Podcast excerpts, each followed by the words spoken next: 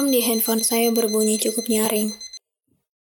Menandakan kalau saya harus bangun dari tidur yang sangat saya sukai. Itu berarti saya harus kembali dengan rutinitas yang membosankan hampir setiap hari. Eh, enggak-enggak.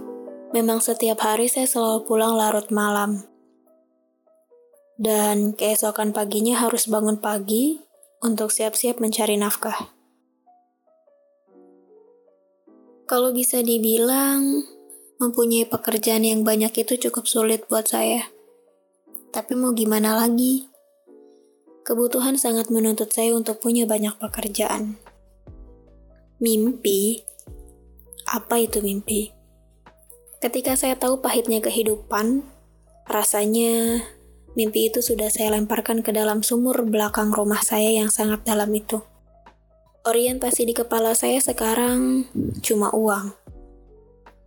Saya nggak peduli dengan orang yang mengatakan saya money oriented.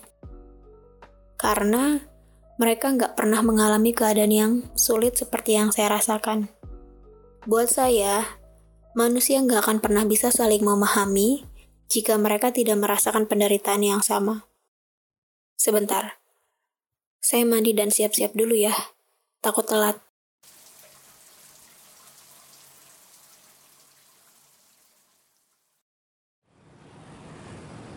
Di pagi hari, ibu kota tidak jauh berbeda dengan malam hari. Sama-sama ramai, sama-sama macet, sama-sama transportasi umum penuh sesak dengan orang yang akan berangkat kerja. Jadi, rasanya walaupun sudah mandi dan pakai parfum, kalau udah sampai tempat kerja itu pasti penampilan rasanya udah jadi berantakan semua. Yang lebih enak itu orang-orang yang tempat tinggalnya nggak jauh dari tempat kerja. Jarak rumah dengan tempat kerja mungkin bisa ditempuh dengan jalan kaki 5-10 menit. Tapi biasanya yang selalu duluan datang, itu pasti yang rumahnya jauh daripada yang dekat.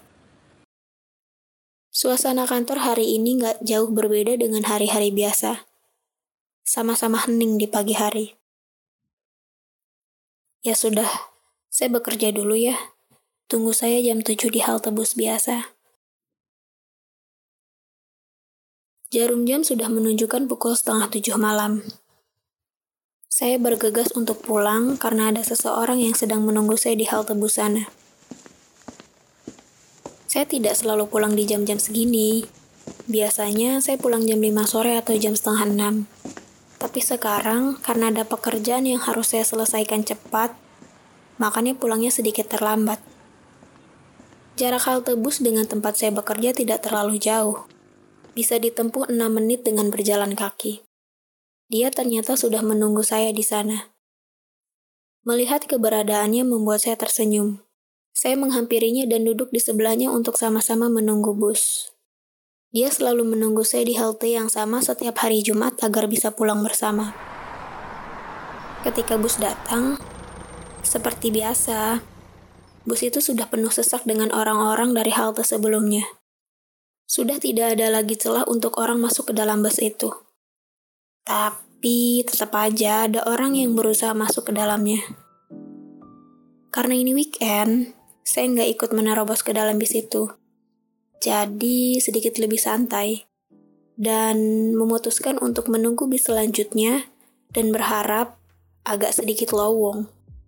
Walaupun harapan itu sudah pasti akan sia-sia. Dia mengajak saya naik menggunakan LRT saja, daripada menunggu bus selanjutnya. Walaupun jarak tempuh dan waktunya sudah pasti akan molor, karena jarak yang memutar, tapi karena ini weekend dan saya tidak terburu-buru, jadi saya mengiyakan tawarannya. Kami tidak banyak berbicara ketika menuju stasiun LRT bawah tanah. Yang kami lakukan hanya saling bergandengan tangan. Dia orang yang tidak banyak berbicara, tapi senang sekali menanyakan bagaimana keadaan saya dan sampai kapan saya akan terus mempunyai tiga pekerjaan sekaligus. Sejujurnya, saya pun nggak pernah bisa menjawab pertanyaan itu. Saya nggak tahu sampai kapan saya punya banyak pekerjaan seperti ini. Padahal, mental dan badan sudah sangat lelah. Tapi keadaan tidak pernah berbohong. Saya butuh uang. Dia dan saya sangat berbeda. Dia sangat percaya diri menjalani hidup yang dia jalani. Sedangkan saya selalu pesimis menjalani kehidupan saya. Saya seperti nggak bisa menemukan harapan di masa depan. Sepertinya gelap dan suram. Seperti dua dunia yang sangat bertolak belakang. Pertemuan pertama kami sangat tidak terduga. Nanti akan saya ceritakan bagaimana kami saling mengenal Saya mau naik LRT dulu ya. Nanti akan saya ceritakan ketika saya sudah sampai di rumah.